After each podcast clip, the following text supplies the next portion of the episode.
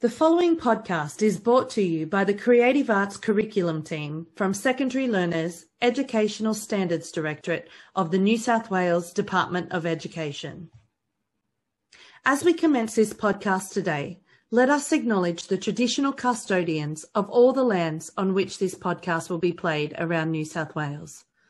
Their art, storytelling, music, and dance, along with all First Nations people, hold the memories, the traditions, the culture, and hopes of Aboriginal Australia. Let us acknowledge with honour and respect our elders, past, present, and future, especially those Aboriginal people in our presence today who have and still do guide us with their wisdom.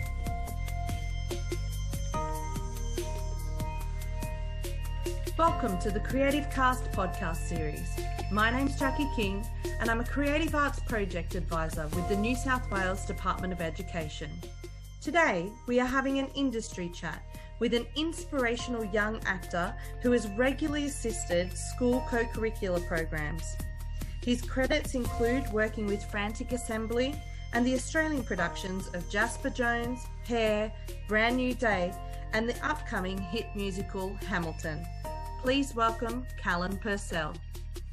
Hi, Callan. Thanks for joining us today. Thanks so much, Jackie. I'm really glad to be here.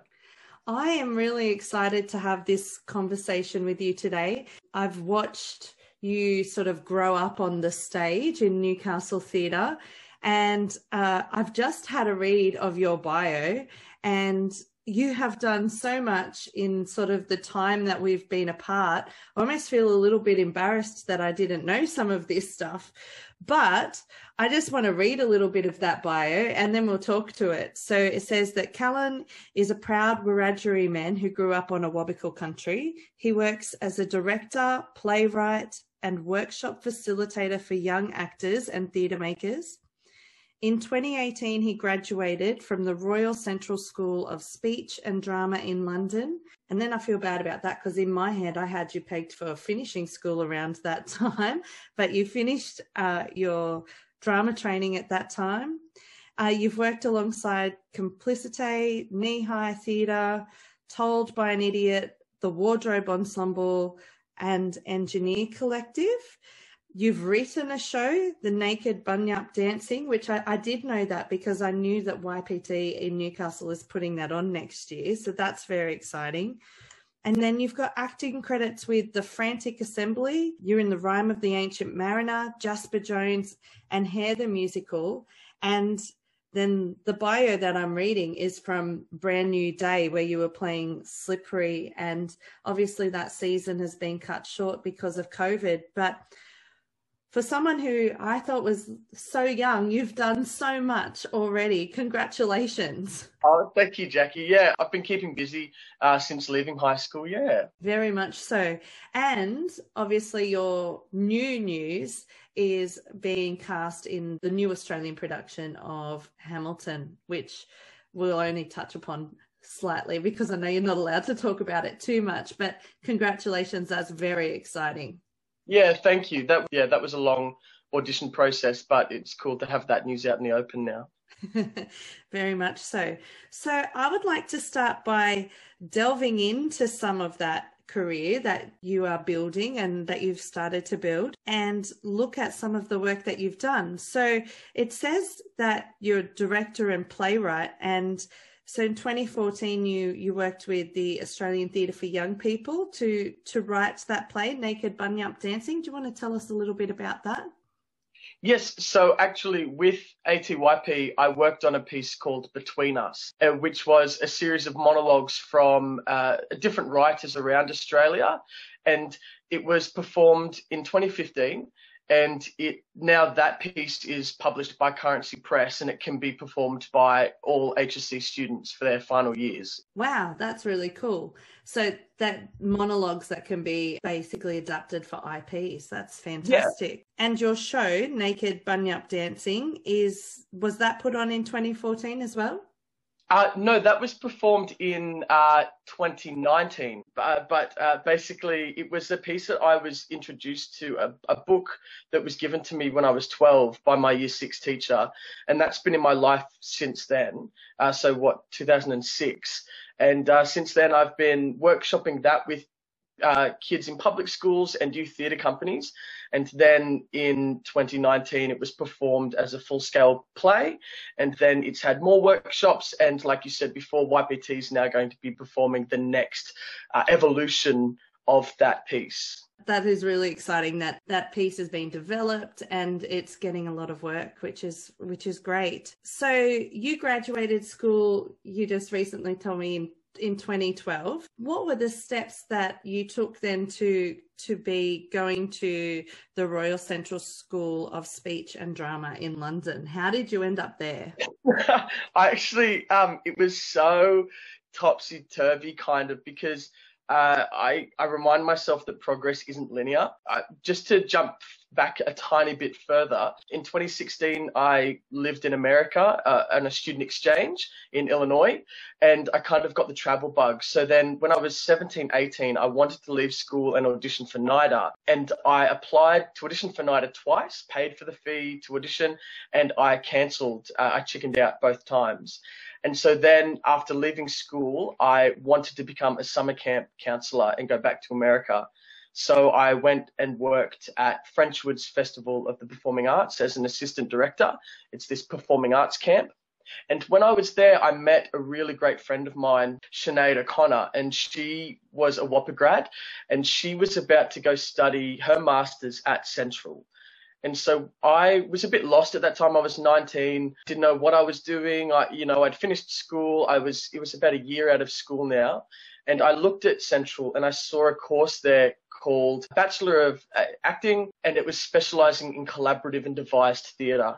And I knew that for me, acting wasn't enough to fill my soul and feel what I wanted to do for the arts and for myself. And it was an ideal course because it not only gave me actor training, but it gave me tools to create my own work uh, and to be kind of you know, an autonomous actor who could uh, read the room and drive the room myself instead of waiting for someone to tell me where to stand, and waiting for an agent to tell me when I have work and when I don't.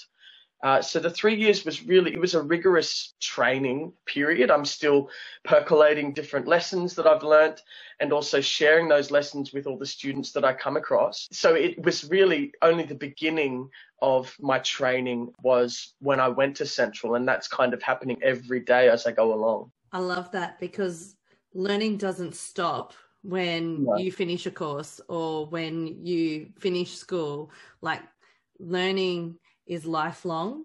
And so I, I, love that you've touched on that and you're you're saying that you're still developing those ideas that you learnt in that drama school because Absolutely, it's, yeah. it's really important.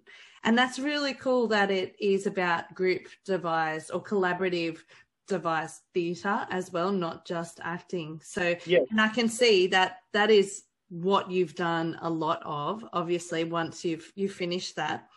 Can you talk to um, working with the Frantic Assembly?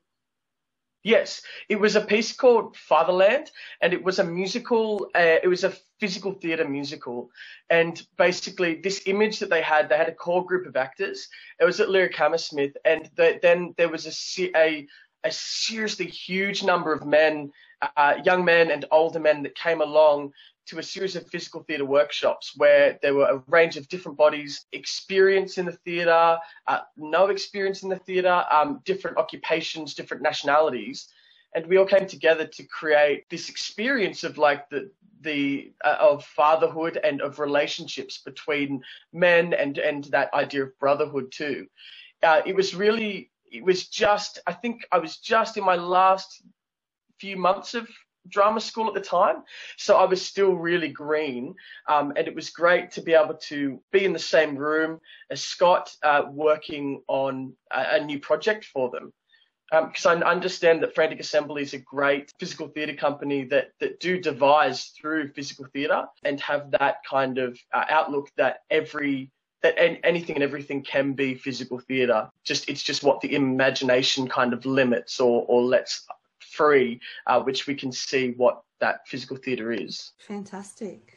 That sounds so exciting. And it's great to be able to just go in and create and not have an idea where it's actually going, I suppose. Um, yeah. Though you do work on plays as well, Jasper Jones. Um, I know our school or the school that I was at used to study Jasper Jones. So you did that at the Bondi Pavilion. Did a lot of schools come and, and watch that when you did it? Yeah, they did. It, it was a particularly, I think, you know, the hardest audiences are young people because if they don't like something, they'll let you know immediately. And I guess, and we'll touch on it a bit later, but I love working with young people or performing for young people because it's so humbling. And I was like, there was a particular show where I was like, yes, I'm making art. I'm being serious. I'm being an actor. And it's the moment where Jasper jumps into the river. And there was this sequence that we made, that we created, where Jasper kind of floated in the water and it was like time stopped. And this expression on my face made the students laugh. And I was like, wait, why are they laughing? This is like serious. This is the thing. And that, and it was such a great moment to realize that this isn't about me. It's about, you know, the reaction of the students and what they're taking on in that moment in particular. Great. I got a lot of, I got a few messages actually after that via Instagram and Facebook to, from a few students who were particularly touched by the story. And I think that they, those people are those, you know, those little moments that will like stay with them for the rest of their life. Whereas like, you know, Bell Shakespeare's uh, the actors that come to the schools. They were the ones that changed my life. So uh, I was really pleased to be able to do Jasper Jones for those young people. That's exactly what it was for. How cool is that? That your story reminds me of a time I was doing Les Mis in the early 2000s. Actually, I think it was in 2000, and we are doing it at the Civic Theatre in Newcastle, which was so ex- like it was a huge experience for us as actors at the time. And the we did a schools performance and at the point where Gavroche got shot the kids the the gun went off and it was very loud because they were using real guns in the show and the kids then all laughed and we were like oh my goodness how can they be laughing at that? But it, i think it was more so that it scared them and then they laughed at at at their uncomfortable like they were uncomfortable so they laughed. And i think sometimes kids do that. They they laugh inappropriately but it's because they're uncomfortable or yes. or it, it just doesn't oh that it it shifts them out of their comfort zone. So yeah it's that coping mechanism, right? Like uh, to to kind of be able to uh, digest what's just happened, and at least they can do that in a safe space, as opposed to feeling that they aren't allowed to express themselves authentically in that moment. So. Yeah. I didn't know that you toured for Hair the musical. So you've done a few musicals as well. And obviously you were meant to be in well, you started Brand New Day at the start of this year. How does it compare doing musicals as opposed to like some of your devised theatre that you're talking about with Frantic Assembly? I think the difference only is the the product. I think uh, because you know you go in and as as an actor with collaborative and devised theatre training, you still come in with ideas and uh, and dreams and a sense of the whole project as opposed to just your role. Um, I think it's you know there's that saying uh, you at, at, rehearsals you're not there to learn your part you're there to learn everyone else's part um, and you know you go back to the thing of that to rehearse is to play uh, and so we're there just to throw in as many ideas and as many offers as we can to make sure that this piece uh, whatever form it is uh, comes to life and uh, does the story justice. I think again, yeah, the only difference really was that we'd already had a script, but then again, Hair's, the Hair script is so loose anyway. Um, the writers, funnily enough, were, were still all this time we're still sending rewrites of the script. So it's again how you were saying learning is a lifelong thing. Apparently, so is the hair script, and so like different uh, evolutions of that, which was really cool. Um, especially actually what was really nice was that I think being a collaborative and devised trained actor in that room, understanding what I, Callan Purcell, can bring to that space. And so actually we began each production wherever we were with an acknowledgement of country from myself as Callan the actor. And then we kind of evolved into the world of hair, which gave it a kind of a, a this, so we looked through the play, uh, through the musical through a social lens uh, of Australia and what how that relates to America in during the Vietnam War and that kind of stuff, which it was so potent um, and more powerful that way too. I wish I'd seen it. yeah, it sounds cool, and I can't believe that there's the writers are still sending rewrites of Hair. Isn't it a '70s musical? Yeah, oh. basically, yeah. They because what it's like we, ours was the 50th anniversary, but it's beautiful, I guess, because they were like, oh yeah, maybe we could do this, maybe we could do that, but but it's the reality that you know that the writer is just as valued as the director, who is just as valued as the stage manager and the actor and the designers. And we see that through collaborative and devised theatre, it's an equal playing field. And actually, the most important thing is the story and how that affects the audience, as opposed to the performance of the actor or the vision of the director. You know, it kind of lets the ego go out of the room and again, fo- let us focus on that story. I love that. So, thinking about your career and how you got there, I know you from having been in Newcastle Theatre from a young person can you talk to sort of the steps or, or, or what inspired you to sort of take on acting as a career from a like a young person? When did did that sort of happen? Did that happen through schools or was it more through your extracurricular work through I know what you've you've worked with YPT, but I think you worked with quite a few of the local theatre schools too, didn't you?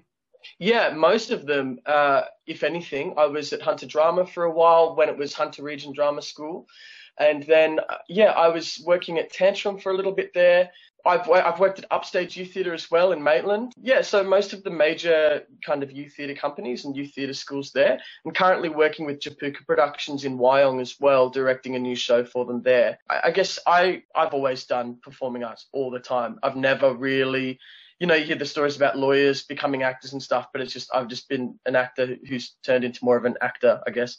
But like, I started dancing first at Australian Dance and Talent Centre in Cardiff when I was like eight, and then got into Hunter School of the Performing Arts uh, when I was 10 for dance. Then I moved over to acting or drama when I was 13 going into the high school. And so then I kind of picked up acting then and a bit more singing and directing my first show when I was 18 uh, there from uh, in my HSC there uh, before I left. Uh, and then I guess, yeah, it's always just been habit for me, I guess, and it's kept me out of trouble. And now I can pay the bills doing it, which is sick. That would be a very nice feeling because there's a lot of actors who are not paying the bills with it that are, are just doing it for the love of so you went to hspa obviously you had um, your schooling was very much driven by the performing arts. You you did all of the performing arts? Did you do music, dance, and drama at HSPA, or how did your schooling look like? I left dance and music. I never did music at HSPA, and I didn't do dance in year in high school, um, and it was just acting. Yeah, I just focused on that, I guess. Uh, there were the school musicals. We did Les Mis, we did West Side Story, but other than that, no, I didn't do any dance or music for my HSC. I actually I didn't end up with an HSC. Uh, I didn't have enough of the uh, you know the credit things the the electives yes. Uh, yeah i didn't because i the units yes that's it. Yeah i didn't have enough. I because i did the you know tie the industries one theatre industries and then i did outdoor rec course through tafe uh, which was incredible uh, really good. And then i did drama pdhpe english standard. Okay. So through HSPA, they would have had a lot of creative arts programs that you could be involved with throughout your schooling career, like extracurricular programs in the school. Yes, there have always been opportunities for high schoolers to be able to do ensembles, whether that's in like year seven, year eight, year nine, year 10. And then there were also those theatre tech ensembles, theatre tech groups, where young people could learn about the tech world in theatre, which was great. So those who wanted to work behind the scenes. I do remember in particular Daniel Kavanagh when he came to the school, he facilitated a music theatre workshop uh, and, and, music theatre classes at lunchtime, uh, which was really great because there were so many of us that were kind of craving that youth music theatre sector in Newcastle that wasn't necessarily as as strong as it could be. So we could have that at that time, and as well we'd have Starstruck, we'd have School Spec, we'd have the state drama festivals, and also dance festivals, and all of the choir groups, stage band.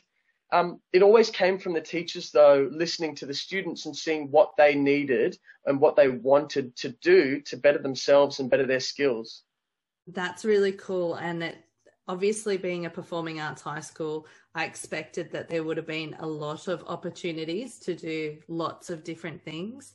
And I suppose that that's really helped drive you or prepare you for the the world of acting or the world of theater as you do now because because you're not just you are not just an actor. Like I know that you've done lighting and I know you've done sound, you've done directing, you've done writing. You've you seem to have a real holistic vision of the theatre, right? And and mm, I don't really want to say a jack of all trades, but a little bit of a, a jack of all trades. You you've kind of your career has touched on a lot of different aspects of or a lot of different jobs within the theatre. Am I right in saying that? Yeah, absolutely. I started to, I did do lighting and sound when my voice started to break because I didn't know what else to do. Uh, and also, it was that weird age gap of, you know, uh, where there aren't really many parts. You're either too old to play this part or too young to play the other part. So, yeah, that's when I started to consider more offstage things as well, which just gave me such an appreciation for other elements of theatre. I definitely understand what you mean, though, that saying jack of all trades, master of none uh, is definitely something I I grapple with from day to day. Uh, but the reality is that I think we're moving into a world where you must, you you must uh, work and play with so many different facets of theatre. One to keep you sane, and two to keep you on top on top of what people are asking for in terms of skills and stuff. So yes, you can be, as I am, a, a writer, and you can be an actor, and you can be a workshop facilitator but I do that because I want to, and that's what aligns with my morals and my values. Let's talk about being a workshop facilitator because that's where our paths have crossed again just recently. You came to the school that I was at to help some of the students understand one of their HSC plays that they were just struggling with. And you were very gracious um, with the students and generous with your time to come and facilitate that workshop. And you you created it just for our special like our group of students. But I know that you have also worked with Daniel Kavanagh at Newtown Performing Arts High School doing their after school work. So you've you've done a lot of work in the extracurricular of high school since you have left school and since you've you've done drama drama school, which is really nice to be giving back. How would you like to describe what you've done, or, or can you talk to the work that you've done at Newtown Performing Arts High School and then at other high schools as well? Yes, I think it kind of it's in two streams. There's either I come in and strictly develop uh, deliver a workshop of sorts with theatre skills, like through physical theatre or Shakespeare or music theatre or voice and movement, and then uh, the other branch is coming on board as a director to kind of facilitate a lab where the students and I can create a piece of work uh, where there's a, a shared ownership over it. I think any workshop that I run ever is always this, there is always a sense of curiosity and asking questions that begin with what if and I wonder. It's so important to me that I'm not coming in as a guru with all the answers because nine times out of ten, as you'd know, Jackie, that the students are teaching you so many things with the questions they ask because they've got the ear to the ground, knowing the you know what what's rippling amongst teenagers and what the trends are and and how they express themselves. So I guess they are a lifeline um, and direct connection into that teenager world, and then we can and I can create theatre through that kind of stream, which is really exciting because it's ever changing. I'm always excited to bring in my skills that I've learned from drama school and before then. I still use exercises I learned at YPT and at, uh, you know, at DAPA theatre as well when I was like, what, 11? So it's all so, it's just a huge bag of coming in and looking at meeting the students and saying, okay, what do we need and what do we want to celebrate in this room? You know, there are some classes that are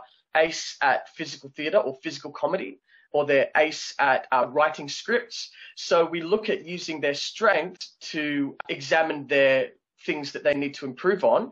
Uh, and always then they'll be shown in their best light, but also they'll be challenged uh, to improve themselves as performers and theatre makers. How did you get into doing this sort of work in schools? Did you always have a passion for leading workshops like this, or is it something that sort of you were just asked and, and you've you've made it up and, and and you've found your own way as you've gone? I've I was really lucky that when I was 17, I started as an assistant tutor at YPT. So throughout my whole life, I've been able to work with young people. And I think the reason why I got into it is because it's the thing that gets me out of bed in the morning. If that's honestly because I'm always then learning and experimenting and creating new work with young people that want to work and that have ideas and that have something to say. I just give the space and the structure to allow them to say it. And then we kind of form that work. Yes, yeah, so I was working at YPT and then I started to go into schools in the Catholic system and the public education system as well. And it's developed from there. I've always kind of started from scratch, if anything, developing different workshops and catering them for different groups. Uh, it's always been really a freelance kind of thing and a word of mouth thing as well, kind of going, hey, uh, if you want me to do workshop, I'm happy to come in.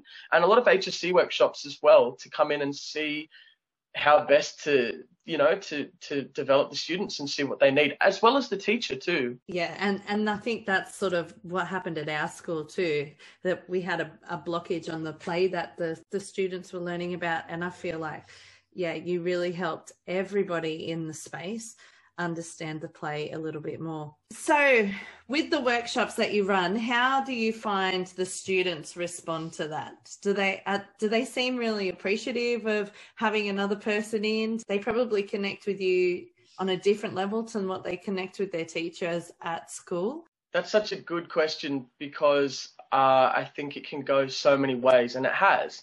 Like even yesterday, I I teach I work I do workshops for young like primary school students to HSC students. And yesterday, I just asked the students to take their shoes and socks off for us to start. And even that, they were screaming and they were so elated to be able to do that tiny little thing. So I guess my my understanding is I come in uh, to shake things up, if anything, and and let them kind of be kids again, however old they are, and express themselves in different ways. I always have this image that I would love them to have the feeling of uh, being upside down for a little bit and seeing the world from a different point of view. I come in as an inspirer. I, wa- I work in short, sharp intervals.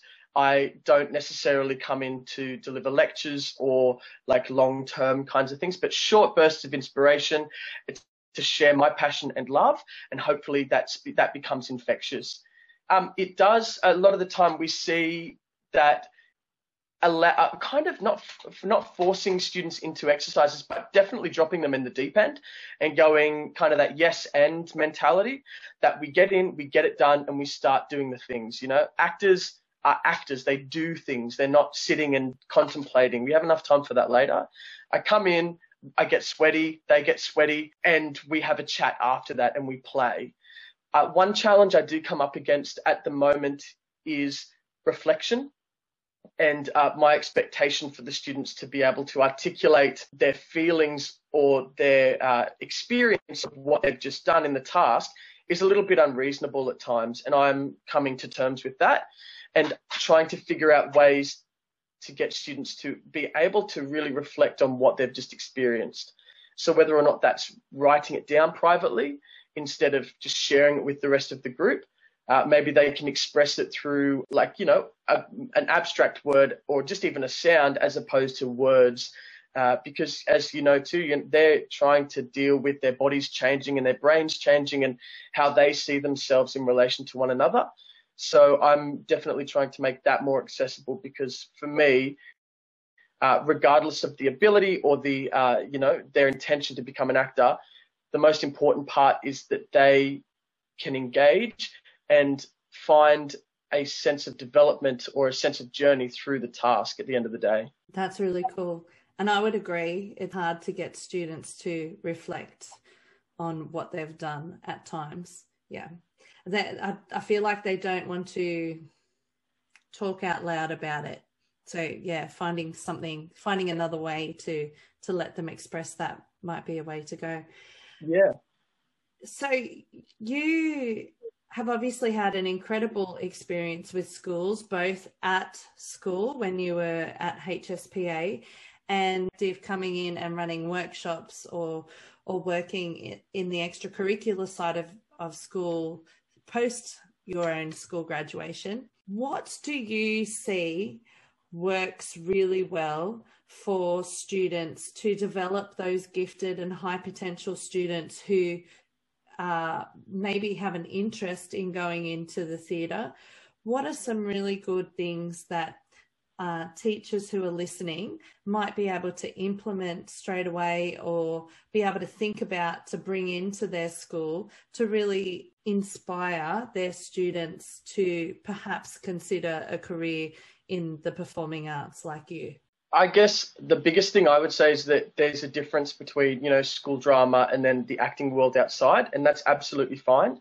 It's just under, and I understand that there are students that want more and they're hungry for more. So there are so many different workshops that are outside of school hours through Australian Theatre for Young People in particular, where you are working with professional uh, professional actors and directors and technicians that you that yeah you kind of develop those, those types of classes and those productions. So whether or not that's something that they can do. And also i know the state drama festival and like you know the the national or the state drama company is a great opportunity for those who are looking to do something more. Also potentially if there's funding for it and if there's time and venues whether or not that student wants to step up and direct a play uh, and be a leader for that class and uh, kind of develop a show that they they want to do, that could be an exciting opportunity. Because I think my understanding or or my gut feeling is that when we're in a drama class, that class is for everyone, and so regardless of the uh, again the abilities or where the where particular students are at, we need to acknowledge that that is what they've got and that's what they're bringing and that's enough as well. And that's what we're working with. Because if we're always only expecting others to meet us then that's not really fair. So we're trying to meet in the middle and create something that we never even thought we could make. So yeah i'd say look for things outside of that school uh, to be able to let your let those students excel because then they're going to bring those skills into the classroom and then they're only going to feed that into the other students and make everyone better off and you're obviously about to get insanely busy with your rehearsal schedule coming up. But for teachers who wanted to enhance their programs by getting somebody like yourself in to do a workshop or to to run some kind of after school type um, activity how do teachers like reach out to to actors? How like obviously i was able to find you because i knew you but what are what are some avenues that teachers can sort of go go through to get in touch with actors like yourself who might be able to come in and run a workshop to inspire their kids yeah, you see that sometimes there are generic programs that people can come in and whatnot. But like you say, it's a specific thing for someone to come in and inspire them and create that connection, however long or short that connection may be. I, and I would also say potentially that teacher can step up and become the inspirer as well. If you can, if a teacher sends themselves away to a professional development course, either at NIDA or, or other, other schools around and kind of share that the things that you learn or the things that you love with the students, as I'm sure teachers already do. Fantastic. Some great advice. Thank you so much for sharing your insights today. Really excited to to get to know more about what you've been doing since I last saw you on stage in Newcastle too many years ago. um, I like to finish with what I call the final fast five, and I found that they haven't been so fast sometimes, but let's see how we go. Okay. What high school did you go to? Hunter School of the Performing Arts. And your favourite subject at HSPA and why? I, I really loved art because of the room in particular. The window we had huge windows and the light was coming in and it was beautiful. The setup was that it wasn't a conventional classroom. They were just tables and there were just materials everywhere. And uh, Miss Forbes would always come in with a beautiful smile, and that made me feel really comfortable. I was expecting a performing arts subject. Yeah, sure. Yeah. uh, favorite teacher and why? Uh, Miss Ma, Michelle Ma, was a great uh, support for me through my later years there. Uh, I think her son's name was Callan, so I think that's why we had that really nice connection. Um, but yeah, she was in particular a uh, she was my PE teacher, and we she she treated me like a human instead of just another number within the students and stuff. What is uh, you can choose which way you want to answer this: best school achievement or your favorite school memory. Jackie, I'm gonna have to say finishing school to be honest, because I was ready to, I was ready to go, and I was so ready to go and just go and go and go and go. Uh, I was itching to get out, uh, uh, not because of the school in particular, but just because I was ready to take on the world. That's a good answer. Um, I think that's an achievement for a lot of our students is just getting to that finish finishing line. All right, and the final one takeaway that you can leave as advice to our teachers. I'd say the students that you teach aren't necessarily the perfect actors, but they're the right actors for that room and for that class. So if you're able to perceive their physical and mental energy, no matter how that's delivered as an expression of confidence, then you'll be able to channel that into something productive and positive for the rest of the class. Last thing too is that show, don't tell. Um, you know, you always knew that the teacher was meaning business when she'd take her keys off from around her neck and get on the floor with you and have a go. Yes, taking the keys off. Yep. They're too noisy. Coming from a music teacher. We're all about noise. Callan, it's been an absolute joy talking to you today. Good luck with uh, Hamilton and the obviously the very busy rehearsal season that is going to be coming up for you. I'm sure it's going to be an amazing experience. It is definitely one that I'm I'm going to be getting along to, and I hope that uh, you know we can our paths can continue to cross, and uh, we can continue to work together to support our students in schools as well. I yeah, I've no doubt, Jackie. That's really exciting. Thank you. Thanks. This podcast was brought to you by the Creative Arts Curriculum Team, Secondary Learners, Educational Standards Directorate of the New South Wales Department of Education. Get involved in the conversation by joining the statewide staff room as a source of all truths regarding curriculum, or email our curriculum advisor, Catherine Ricketts Horvat, using the email address creativearts7-12 at det.nsw.edu.au. The music for this podcast was composed by Alex Manton and audio production by Jason King.